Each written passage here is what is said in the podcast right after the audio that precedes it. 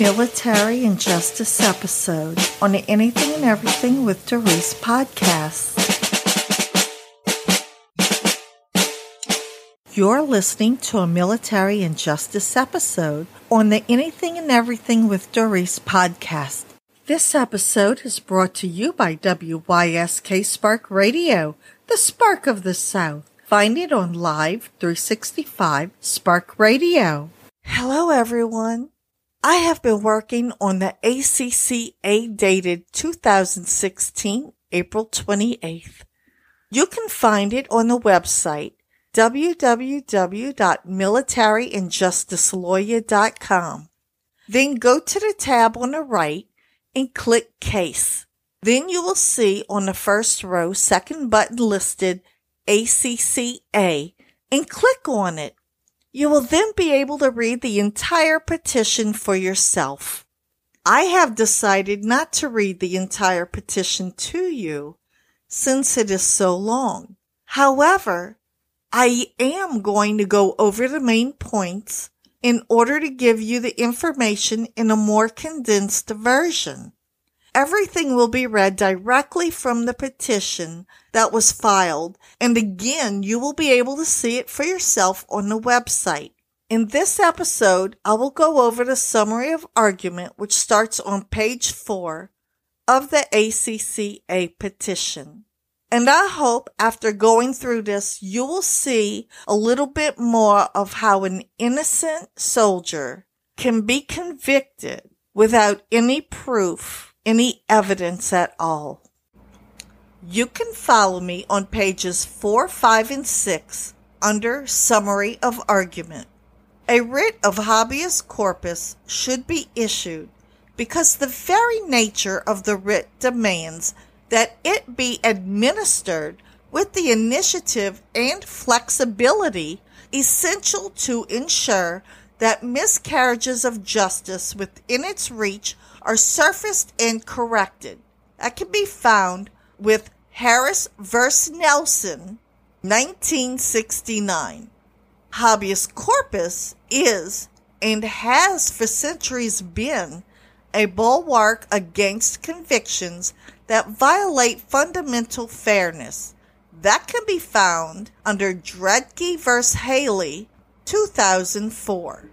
The items of factual evidence from the record of trial set forth in this petition in brief abundantly and clearly show that the panel's findings and sentence at petitioner's court martial were directly affected by the unlawful command influence of Colonel Bloss, the General Court Martial Convening Authority, otherwise called the GCMCA second in command, and alter ego, who was appointed as the president of petitioners panel by the GCMCA. In addition to being the GCMCA's second in command and president of the panel, Colonel Bloss was the direct supervisor of at least one panel member who was at that time expecting her final evaluation from Colonel Bloss before her retirement the following year, and who therefore had a vested personal interest in not incurring Colonel Bloss's disfavor. In addition to Colonel Bloss, Colonel Darbyshire, the GCMCA's personal advisor, on all things pertaining to morale, morality, and ethics was brought in by the government as a prosecution witness against petitioner. While as the GCMCA's deputy, Colonel Bloss's authority over the panel members was command authority. Colonel Darbyshire's authority as the GCMCA's personal advisor in all things pertaining to morale, morality, and ethics over the members was a moral authority from the GCMCA. Together, Colonel Bloss and Colonel Derbyshire's presence at petitioner's court martial in their respective roles, being the GCMCA's right and left hands, was equal to having the GCMCA himself exerting command pressure on the members to find petitioner guilty, despite the fact that no physical evidence at all was found to corroborate any of the charges and oral testimony against petitioner. The Court of Appeals for the Armed Forces has ruled that command influence is the mortal enemy of military justice and that command influence involves a corruption of the truth seeking function of the trial process.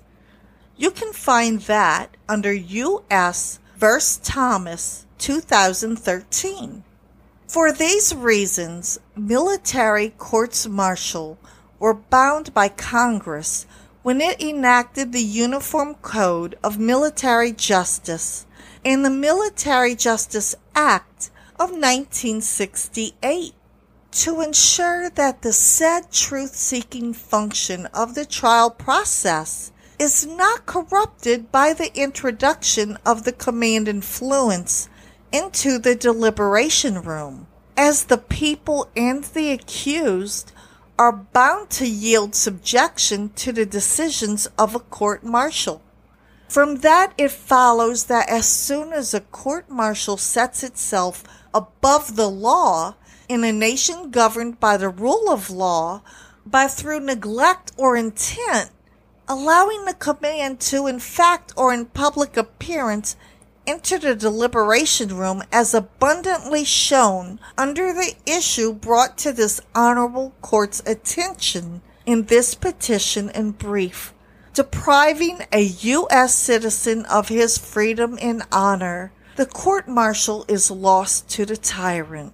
The court martial, to all intents and purposes, does uncourt itself by acting out of and beyond the sphere which the Constitution, Congress, the UCMJ, the RCM, and the Military Justice Act of 1968 allow it and require it to move in. And in such cases, its decisions are no more binding and legal than those of any inferior officer who acts beyond his commission.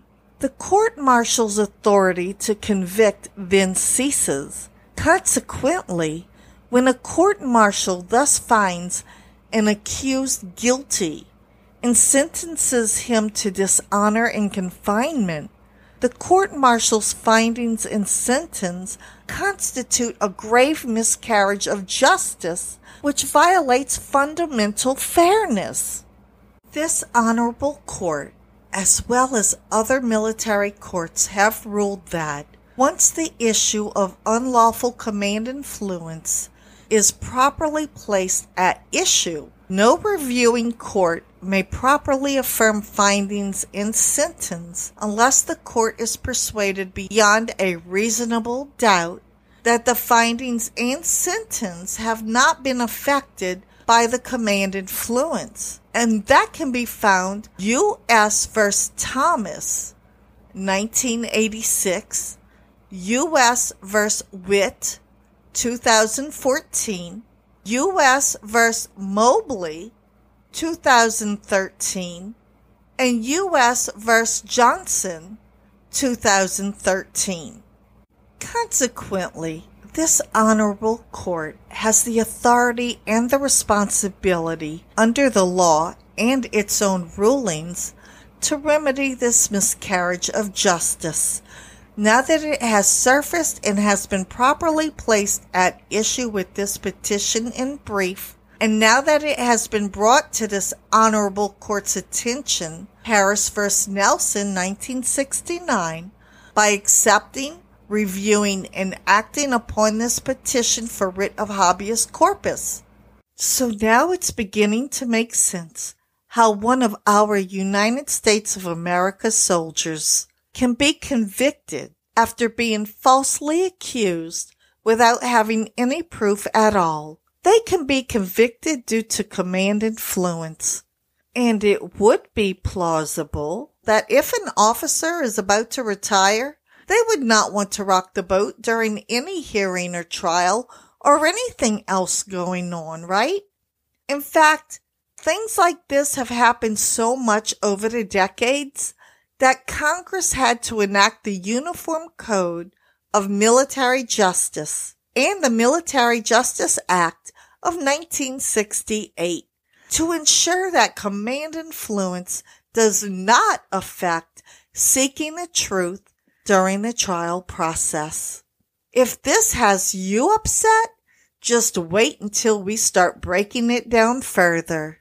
This concludes this episode of Military Injustice. For comments or questions, you can reach us by email at yappy at post.com.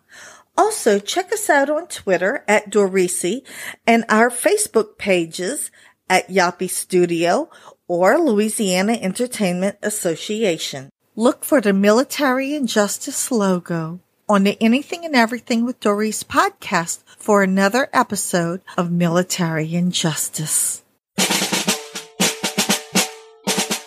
Thank you for listening to a Military Injustice episode on the Anything and Everything with Doris podcast.